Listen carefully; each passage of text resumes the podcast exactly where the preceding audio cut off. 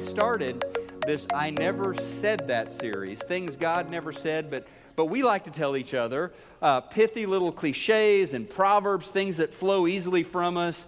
Uh, that we can even as, as believers we can even attribute those to i think that's in the bible somewhere or i believe god said that at one point and he hears this and he's like hey i never said that we started with follow your heart I mean, you talk about a, a, phrase that could almost be the religion of America in 2016. It's in our, it's in our art, our music, it's, it's, it's on TV, it's in our films. Follow your heart. God never said that. What he said was, Your heart, Jeremiah chapter 17, is a deceiver. Don't trust it. He said, Lead your heart back to me. I've come to replace that heart of stone in you and give you a heart of flesh. And we, we went to Psalm 119 and saw different ways God has for us to lead our hearts back to Him instead of following, leading our hearts. We talked about this phrase that we use when, man, we don't know what to say. Someone has lost a child or lost a loved one, going through an amazingly hard experience, and somehow we end up saying something like, God will never give you more than you can handle. And we tend to say that at the moment when clearly He has given them more than they can handle. Isn't that weird? Well, we saw in Scripture what the Bible teaches us is that you can pretty much be guaranteed you're going to get more than you can handle. You are. If we only got what we could handle, we would not feel a need for God. We went to 2 Corinthians chapter 12 and saw when Paul had more than he can handle, that's when Jesus shared those words that Chuck said over communion this morning. My power is made perfect in your weakness. Um, we need to turn to God. We need to have situations. We don't want them, we don't look for them, but when we have more than we can handle, that's when we, we know we have to depend on God. And so we talked about leaning into His presence, into His, his people, into His purpose, and finally we talked about leaning into His eternal perspective. And then last week, we talked about that phrase that I've heard that probably anyone who's ever done much counseling has heard before. Someone will tell you something like, you know, I think God just wants me to be happy. It's not in the Bible, okay? God has something bigger than that for you and I. It's not that God wants you to be unhappy, it's not that, but God wants you to be His. He wants you to be his. And everything works. Romans 8:28. Everything is at work in the world. The good, the bad, the ugly is at work according to God's plan, conforming me into the Im- image of Jesus, making me more and more his. Because of that, I'm more than a conqueror. I'm more than a conqueror through his love. So, we've talked about those things already. And that is kind of the problem with a lot of the uplifting things we share with one another is God never said it. And so these Christian cliches might lift someone's spirits up, but at the same time, since they are not accurate, they may take them away from God and His will for someone's life. They may get them off track, off course. Well, Sabine Moreau knows about getting off course. You probably haven't heard her story, true story. She is from Belgium. Uh, she was needing to leave her town and make the 90 mile drive to Brussels to pick up a friend of hers. So she got in her car, turned on her GPS, and if you've relied on GPS as much as I tend to rely on GPS, every once in a while it gives you some kooky directions. Well, she got some kooky directions, but she followed them to the letter, and kind of didn't work out well for her. She ended up instead of making that 90 mile journey to Brussels, she ended up crossing five international borders. She began seeing signs in French, then German, then finally the road signs were in Croatian. She stopped to nap a couple times. She stopped to gas up a couple of times. She stopped to eat a couple of times. She finally found herself in the capital of Croatia, Zagreb, 1,000 miles away from Brussels her son was getting worried about her and actually co- contacted the authorities, who, by tracking her debit card, were able to find out where she was. Now, honestly, I'm not sure how she managed to get that off track. I think most of us would have stopped for directions or turned around at some point and said, This can't be right, but she did. And part of the problem was obviously she was getting some bad directions from that little voice over her GPS. Uh, it was not keeping her on course. I've had that happen before. You've probably had that happen before, but hopefully it wasn't a thousand mile off course mistake. Now, what I want us to do is think about the Lord for a moment and think about the amazing gift of salvation that He has for us. I've always found it interesting that the Bible, that Jesus really liked to use navigational language, GPS kind of language, when it comes to our salvation. That word lost is used over and over again. That people who are far from God, people who are not tracking with God, people who are not um, living out his salvation, that they are lost. Jesus used that word several times. One time in Luke 19:10, remember he's with this, this guy named Zacchaeus. And when salvation comes to Zacchaeus, Jesus says in Luke 19:10, the Son of Man came to seek and to save that which was lost. And so a lot of folks at one time or another have found ourselves lost. And you know, the faulty life GPS, it may be that you're following your heart and your heart told you to go to that person or that thing or that place, and you find out later on that was not where God wanted me to go. It may be the GPS that you're following is some pretty sketchy advice that you got from somebody you thought you could rely on that's gotten you off course. Well, Jesus, know this Jesus wants lost people to find out how to get home to God. How to get home to God. Now, when it comes to salvation, and this is kind of the good news part of the sermon this morning. When it comes to salvation, I believe that most Christian tribes, most Christian denominations, most of us agree on the central truth about salvation. Here it is on your outline this morning. It's this that salvation comes by grace through faith in Jesus Christ. That is a big thing that we mostly, for the most part in Christianity, we mostly agree on, and that's good because that is core right there. Salvation comes by grace through faith in Jesus Christ. In fact, Paul wrote in Ephesians chapter 2, verse 8, it is by grace you have been saved through faith. So, this is a recognition that we share in the Christian world that we and that people are not going to find salvation based on how good we are. Okay? That we are not going to find salvation because of our performance, because of our ability to get everything right.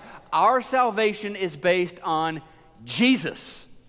on the fact he got everything right and that he gave himself for us on the cross. Our salvation is based on that. And so it is by grace. The Greek word here is charis. It can be translated by grace or by gift. It is from God. It is a present from God. And we accept this priceless gift of salvation by coming to Jesus in faith.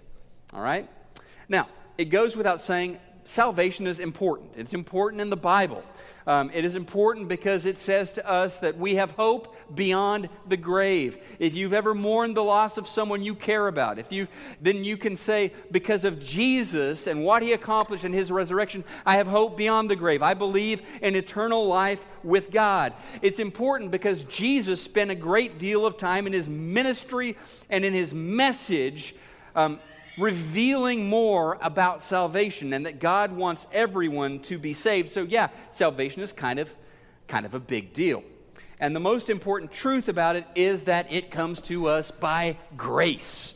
It is not earned. It is not something that we are able to work for and merit. We are saved based on Jesus and what he accomplished. Somewhere along the way, however, some of the directions can get off a bit.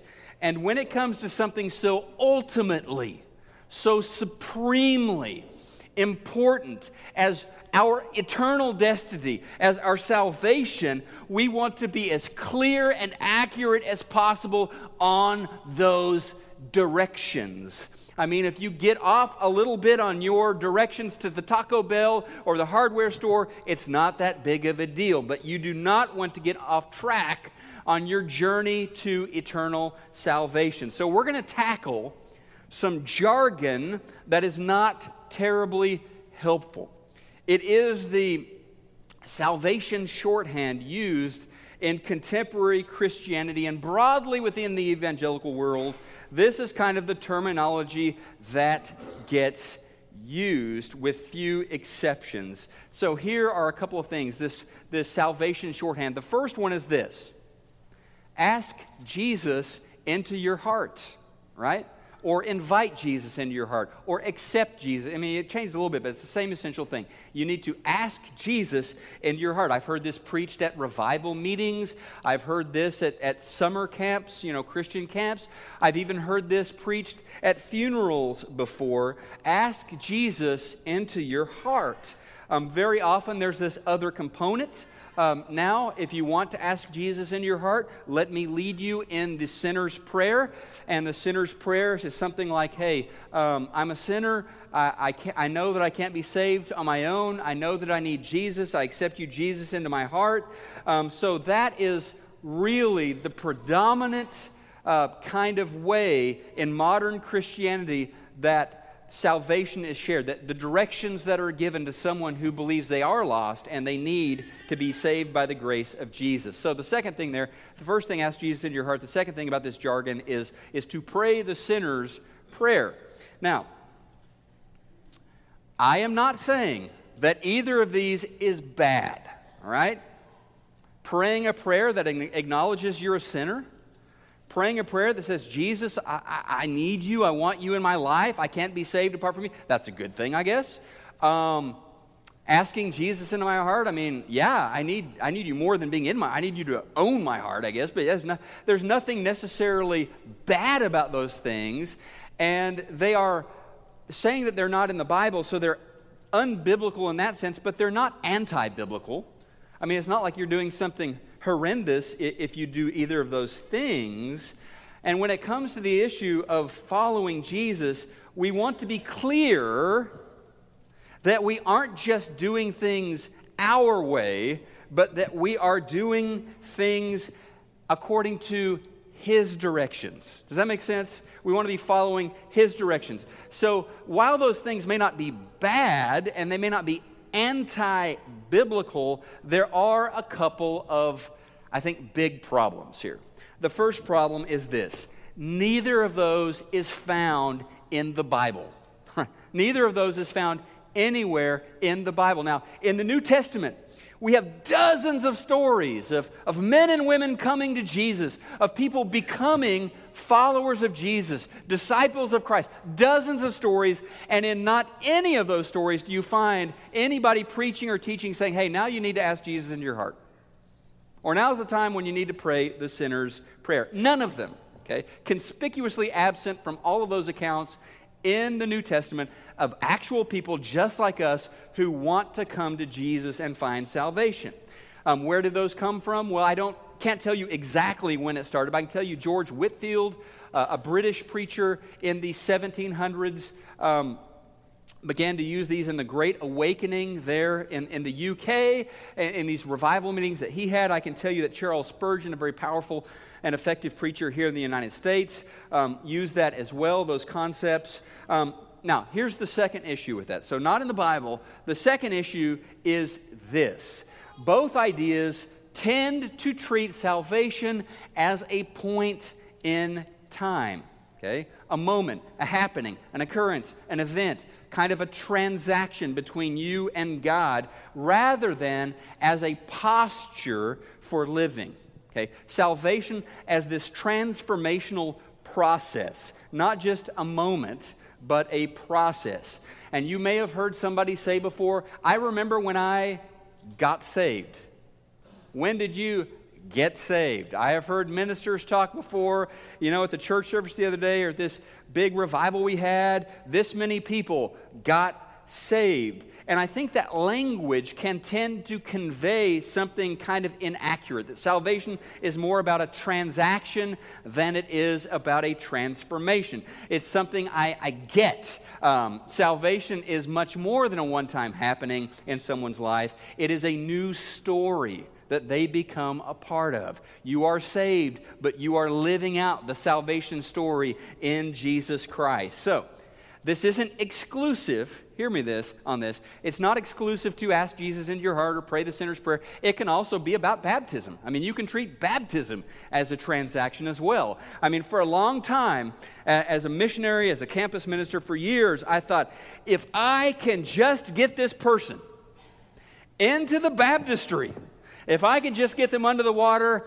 mission accomplished. Job well done. Finish line crossed. But that's not accurate, is it? In fact, Jesus himself reveals to us baptism, it's not like finish, crossing the finish line. It's not an arrival point. Jesus says in John chapter 3, it is a birth. It's a beginning. It's a, it's a start. It's, it's a launching. Yes, you're saved by the grace of Jesus Christ. Live in that salvation, grow in that salvation. Not a transaction as much as a transformation, the beginning of living out this new identity, this saved identity as a child of God. So here's something, I don't know, for me, this is kind of helpful. Just language. I think can make things muddy or language can make things clear. So let me ask you something. In America these days, is it more common to think of people who believe in Jesus? Is it more common to think of them or to call them Christians or disciples? Absolutely, we use the word Christian more. I mean, that's what we think of. Christians are doing this, Christians are doing that. In the New Testament, it's, it's different. The, the language is different. Christian, this is on your outline this morning, the term Christian is used in the New Testament, okay? It is used. It is used two times in the New Testament. The term disciple is used 296 times. Now, I think that that tells me quite a bit, doesn't it? The preferred way in the New Testament to talk about us, to talk about people who believe in Jesus, is to talk about them as disciples. Okay, that doesn't mean you have to stop using the word Christian. But disciple carries a lot more freight, if you will. It's a lot more powerful of a word because you can be, this idea in our culture of a Christian is, yeah, I mean, that's the religious group I most identify with. I mean, if you're going to give me some boxes, am I Muslim? No, I'm not Muslim. I'm a Buddhist? No. Uh, I'm not ready to say I'm an atheist yet. I, get, I mean, my, my parents and grandparents were Christians. So, yeah, Christian. It can be more that, like a religion that I identify with. And so, Jesus can be, I can be a fan of Jesus. Okay? A disciple is a follower of Jesus, much more than just being a fan of Jesus. So I think that language is helpful to us, all right, as we think about in the Bible what does it look like for someone to believe on the name of Jesus?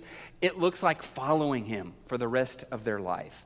So, um, for a disciple, for a disciple, salvation is a lot more than a one time event or transaction. It is a state of being. It's who I am. It is what I am living from, living through, living out of, the salvation that I have in Christ. And so, our text this morning comes from the first sermon ever preached after the gospel was, shall we say, complete, okay? After Jesus died, was buried, was resurrected. The very first sermon that was preached was on a religious holiday, Shavuot or Pentecost, in the city of Jerusalem with pilgrims from all over the Jewish world and everybody that gathered. So think about all these people showing up in Jerusalem. All the hotels are booked, people are sleeping out in tents and stuff like that. They are all talking about one thing. They're talking about Jesus because weeks before, Jesus, this promising rabbi who had been performing miracles, who'd been teaching this beautiful stuff about love and about God, and he had been executed by the Romans, okay? And there were these wild rumors that were traveling around that he had been raised from the dead. In fact, there were about 500 people who claimed, five, more than we have in this, or maybe not as many we have in this room, but a whole bunch of people who said, I saw him. And not just like a vision or a spirit or kind of a ghost like figure floating above the ground. No, they had had breakfast with Jesus. In one case, Jesus had cooked the breakfast, okay? Um, they had hugged Jesus. They had spent time being taught by Jesus after everybody had seen him dead. So he had told them, hey, before he was crucified, I'll be killed, but on the third day I'll be raised. And then there are hundreds of witnesses. So just say this. As, G, as Peter is standing up to preach a sermon, man, you could hear a pin drop.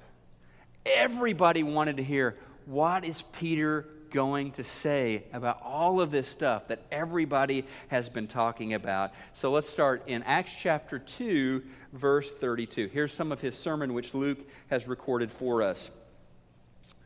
Peter preached, God has raised this Jesus to life, and we are all witnesses of the fact. Exalted to the right hand of God, he has received from the Father the promised Holy Spirit that has been poured out that has poured out what you now see and hear. So, a little background there. They were seeing and hearing a lot of amazing stuff, all right? There was a visual display of the power of God, tongues of fire. There was the sound, an auditory experience of, of rushing wind flowing around. The apostles were preaching in all of these languages that they shouldn't be, as Galileans, as basically Hicks. They shouldn't have been able to speak all these cosmopolitan languages. So people were like, What is going on? Peter's like, This is the Holy Spirit. This is the Holy Spirit. Therefore, let all Israel be assured of this, be convinced, believe this with all their hearts. Let all Israel be assured of this God has made this Jesus, whom you crucified, Lord and Christ, Lord and Messiah, Lord and Messiah. Peter replied, or, or rather, when the people heard this, they were cut to the heart and said to Peter and the other apostles, Brothers, what should we do? Peter replied, Repent and be baptized, every one of you, in the name of Jesus Christ for the forgiveness of your sins. You will receive the gift of the Holy Spirit. The promise is for you, for your children, and for all who are far off, for all whom the Lord our God will call. With many other words, he warned them, he pleaded with them, Save yourselves from this corrupt generation. Those who accepted his message were baptized, and about 3,000 were added to their number that day. I love that story. I especially love that part where they're like, Peter, what do we need to do? And Peter says, Ask Jesus into your heart. I like that part of the story. Oh, no, wait, I'm sorry. It's the part where he says, Let me lead you in the sinner's prayer. That's no, obviously, he doesn't do that, nor do we see that anywhere in the New Testament, okay? Um, and, and what we see there, though, is a gorgeous account of what it looks like for people to decide to follow Jesus, to decide to, decide to accept that charis, that gift of God that is eternal life. And the first thing we notice is this is uh, the first bullet point there. The first thing we notice is this the people made a heartfelt decision. I mean, they were cut to the heart. This wasn't just an intellectual thing, they were moved. The people were cut to the heart. They made a heartfelt decision to trust in Jesus. That's the one who's going to save us, Jesus, and what he accomplished through his death, through his burial, and through his resurrection. Jesus was preaching about things they had seen with their own eyes weeks earlier. Jesus being crucified by this Roman execution squad. Jesus, this miracle working rabbi from Galilee who had been crucified just weeks before in Jerusalem.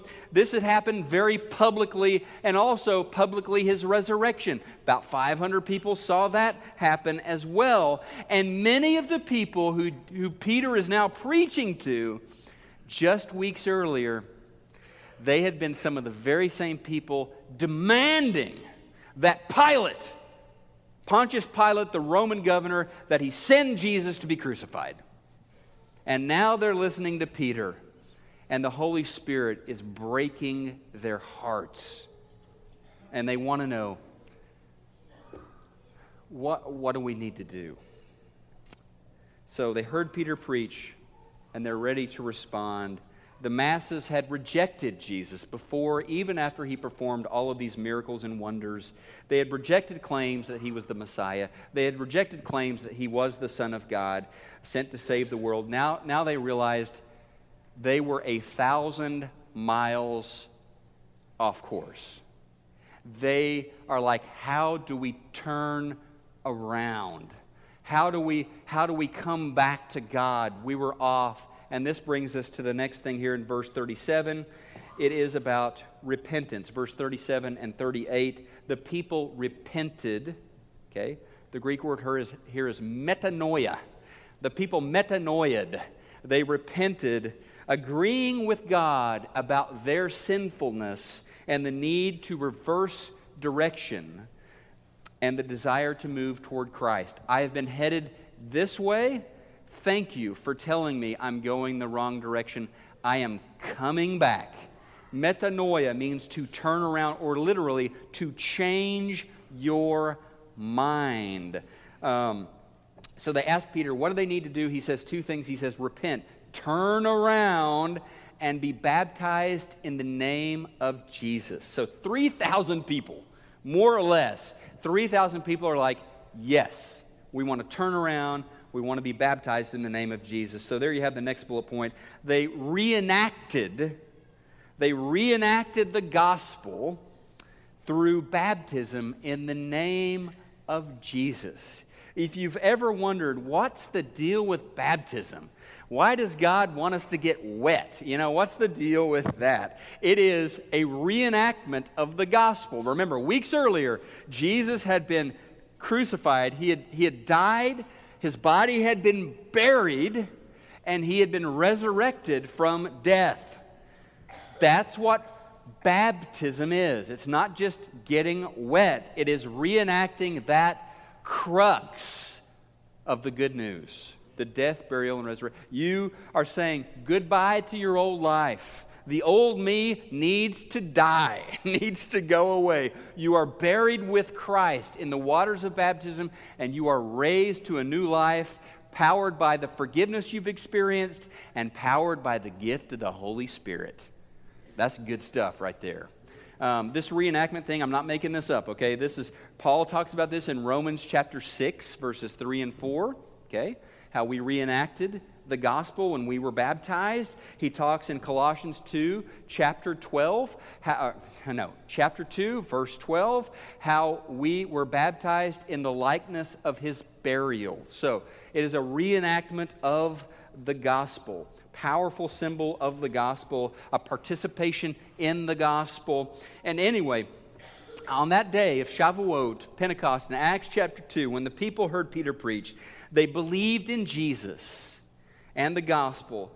They repented and they joined their lives to the gospel story by being baptized. Interesting thing, Old Testament stuff here. Um, remember when God delivers Israel from Egypt? They had been slaves for hundreds of years, they had cried out to God. God sent this deliverer, Moses. Remember what God did when the Egyptian army was behind them and was about to crush them and was about to keep them from entering into the promised land? God opened the waters of the Red Sea. And Paul is going to tell us that was essentially the baptism of Israel. They crossed through the waters and they entered into the promised land. Okay, it took about 40 years after that, but that's another story. But that was symbolic of them leaving the old life and entering into the new world that God had for them. That's what baptism is for us crossing through the Red Sea and entering into the promises that God has for us. Finally, and this is very important, because a lot of times we just kind of stop here. We got you to the baptistry, or we got you to uh, raise your hand and accept Jesus. However, that uh, a particular group does it, we tend to stop there. But this is so important, and we see it in full color display in Acts chapter 2. The people followed Jesus. They followed Jesus by sharing his love through their generous behaviors, their attitudes, through their service, through their worship. You see a new community. You see a new people living new sorts of lives. And it is incredible. They weren't, look, they didn't just get their ticket punched in Jerusalem in Acts chapter 2. Woo, I'm saved. Now I'm just going to kind of hang out and wait for Jesus to come back or call me home. It's all good. No, they realized I'm saved. Now I'm going to live in this new identity. And you see it on display starting in verse 42. Look at what happens. After all these people are baptized in the name of Jesus, they devoted themselves to the apostles' teaching and to, look at all this that they're doing now, to the fellowship, to the breaking of bread. I like it how much they eat together. We still do that, okay? Um, to the breaking of bread and to prayer. Everyone was filled with awe. Many signs, uh, wonders, and miraculous signs were done by the apostles. All the believers were together and had everything in common selling their possessions and goods they gave to anyone as he had need, taking care of each other.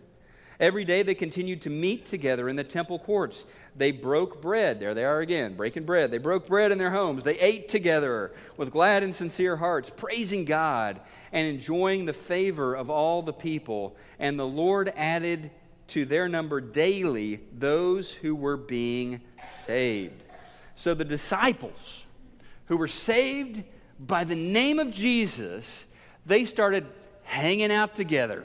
They started sharing meals together. They started praying together. They started devoting themselves to the Word of God. In their case, the teaching of the apostles. Okay, that's what we now have for us in the New Testament. They were list- they wanted to grow, they wanted to learn, they wanted to go deeper and deeper and deeper in this salvation story. They wanted to be more conformed to the person and, of Jesus Christ. Um, and so they're, they're doing all of this together. And they're sh- look at the generosity in that story. I mean, it kind of it's breath. It's almost a little bit scary. I mean, they're selling things off. Um, they're giving to people who are hungry or widows or people who are in need. There's this amazing generosity.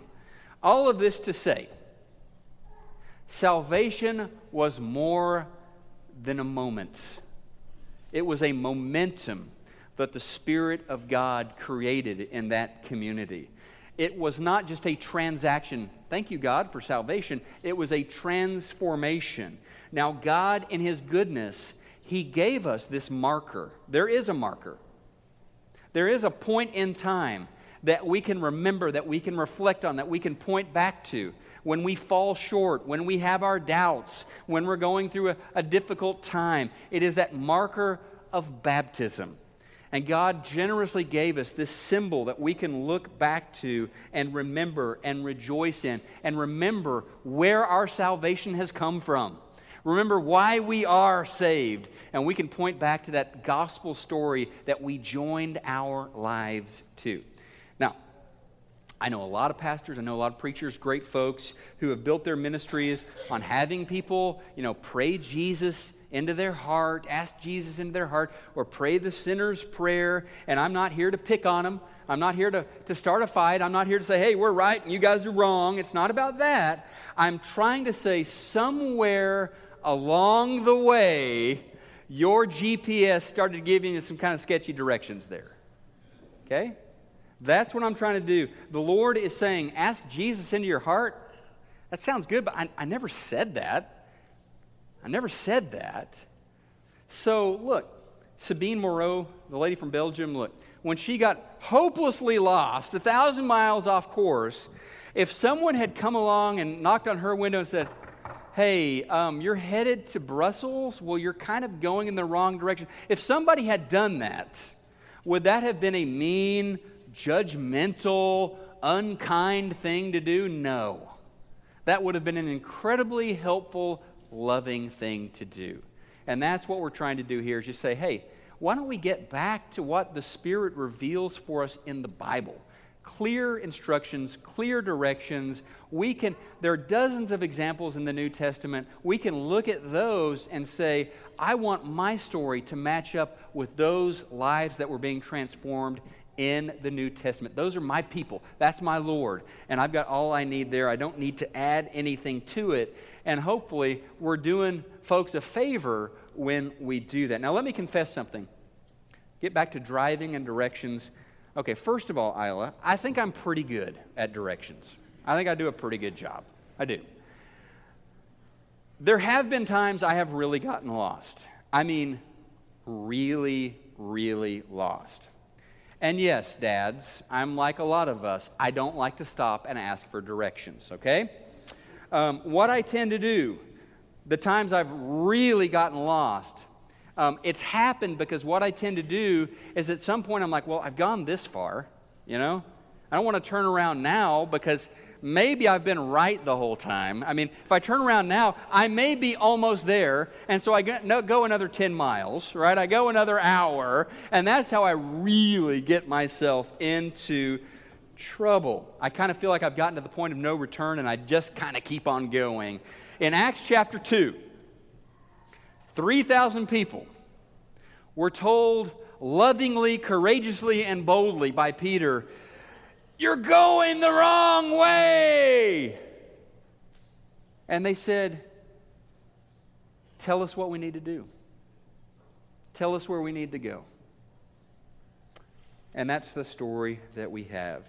And if you have not come to faith in Jesus Christ, this could be your day to metanoia, your day to turn around and begin living out the salvation story that is free, that is given to you by God's grace. Um, you can turn around and commit the rest of your life to following Jesus. Will you be baptized into his name before? Will you repent? Will you join with the family of believers and begin living out this love story that we have in the New Testament, the love of Jesus for human beings? It could be, you know, it could be that your conversion story doesn't match up with what we're finding in God's Word. It matches up with something God never actually said or instructed. Um, and maybe you just heard something that a pastor said at a, a revival or a church meeting or a, or a summer camp or something.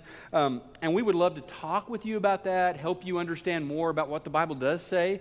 And you can even be baptized right here, right now, today. Um, we would love to help you take care of that and begin living out the story of salvation with Jesus Christ. It could be another point along your journey. Not that everything you've ever done is wrong or has been awful and you haven't loved Jesus, but to say, hey, why don't we just make a turn here and come back to what God has actually revealed to us. And that can be a step along your faith journey. We would love to help you. Maybe you just need prayers today. However, you need to respond to the directions God has given you through His Holy Spirit. Do that as we stand together and as we worship.